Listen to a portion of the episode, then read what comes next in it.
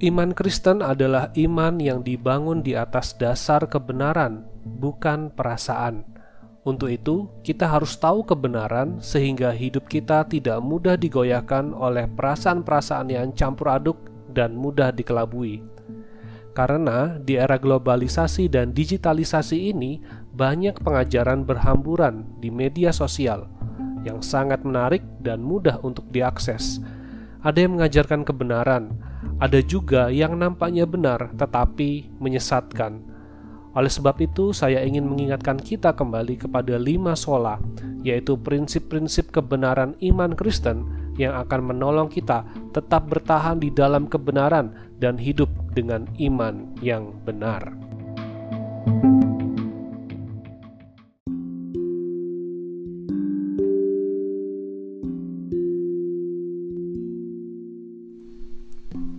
Sola Scriptura berasal dari bahasa Latin, sola artinya hanya dan scriptura artinya tulisan-tulisan yang menunjuk pada Alkitab. Sola Scriptura berarti hanya Alkitab. Hal ini berarti hanya Alkitab yang menjadi standar bagi kita, karena Alkitab tidak mengandung kesalahan dan tidak bersalah. Alkitab juga memiliki otoritas, kecukupan, dan kejelasan untuk mendidik kita dengan demikian, hanya melalui Alkitablah kita dapat mengenal Allah, mengenal diri kita, dan mengenal sesama, serta belajar hidup dengan benar di hadapan Allah. Alkitab adalah wahyu Allah atau penyataan diri Allah secara khusus di samping Yesus Kristus, dan karenanya maka Allah dapat dikenal secara lebih lengkap lewat Alkitab dan hanya melalui Alkitab saja. Karena itulah, maka Alkitab dan hanya Alkitab yang harus menjadi dasar dari kehidupan dan pengajaran gereja. Satu teks yang menarik mengenai Alkitab yang sering dibahas dan dikutip adalah dari 2 Timotius 3 ayat 16 dan 17. Dikatakan demikian. Segala tulisan yang diilhamkan Allah memang bermanfaat untuk mengajar, untuk menyatakan kesalahan, untuk memperbaiki kelakuan dan untuk mendidik orang dalam kebenaran. Dengan demikian, tiap-tiap manusia kepunyaan Allah diperlengkapi untuk setiap perbuatan baik. Dalam suratnya kepada Timotius, di dalam bagian ini, Rasul Paulus mengingatkan kembali agar Timotius berhati-hati terhadap berbagai macam pengajaran-pengajaran yang tersebar pada saat itu ada guru-guru palsu yang berusaha menyesatkan, ada beragam aliran-aliran filsafat. Maka Timotius harus kembali kepada Alkitab, kembali pada segala tulisan yang diilhamkan Allah, bukan untuk memuaskan logika, bukan untuk menggetarkan perasaan, tetapi untuk hidup di dalam kebenaran. Karena mengetahui kebenaran adalah satu hal, tetapi melakukan kebenaran dan menghidupi kebenaran adalah hal lain yang juga harus menjadi bagian dalam kehidupan Timotius, kehidupan umat pilihan Allah. Alkitab ditulis tidak dalam waktu yang singkat, tetapi dalam waktu yang begitu lama, ribuan tahun.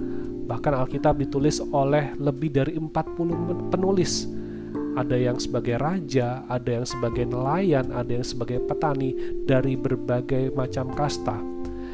Tetapi Alkitab adalah hal yang sungguh diilhamkan Allah karena dari berbagai macam tulisan itu mengungkapkan kebenaran, menyatakan bahwa Allah ada bagi umatnya. Allah menyatakan diri melalui firman-Nya untuk mengajar kita dengan terbuka ia menyatakan kesalahan kita sehingga kita dimampukan untuk memperbaiki kelakuan kita dan mendidik orang lain untuk hidup di dalam kebenaran yang kita terima. Alkitab adalah kebenaran yang membawa kita untuk hidup benar, mengenal Allah, mengenal diri, dan mengenal sesama. Dengan demikian, tiap-tiap manusia kepunyaan Allah diperlengkapi untuk setiap perbuatan baik. Hidup seturut kebenaran firman Tuhan harus dimulai dengan hidup mengetahui firman-Nya. Mari kita baca Alkitab kita. Mari kita uji setiap pengajaran yang kita terima. Mari kita hidupi firman itu, hidupi kebenaran, sehingga kita yang adalah milik Allah terus diperlengkapi untuk setiap perbuatan baik, perbuatan yang sungguh-sungguh baik, bukan berdasarkan kita, tetapi berdasarkan kehendak Allah. Kiranya bagian ini boleh menolong kita untuk hidup seturut dengan firman Tuhan, menjadikan firman Tuhan sebagai landasan dan dasar iman kita.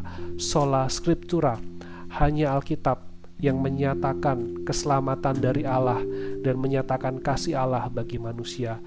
Marilah kita mencintai firman Tuhan, kita baca Alkitab kita setiap hari, mari kita menemukan landasan iman kita yang benar melalui firman-Nya dan biarlah firman itu boleh menjadi pedoman bagi kita menjalani kehidupan kita hari lepas hari.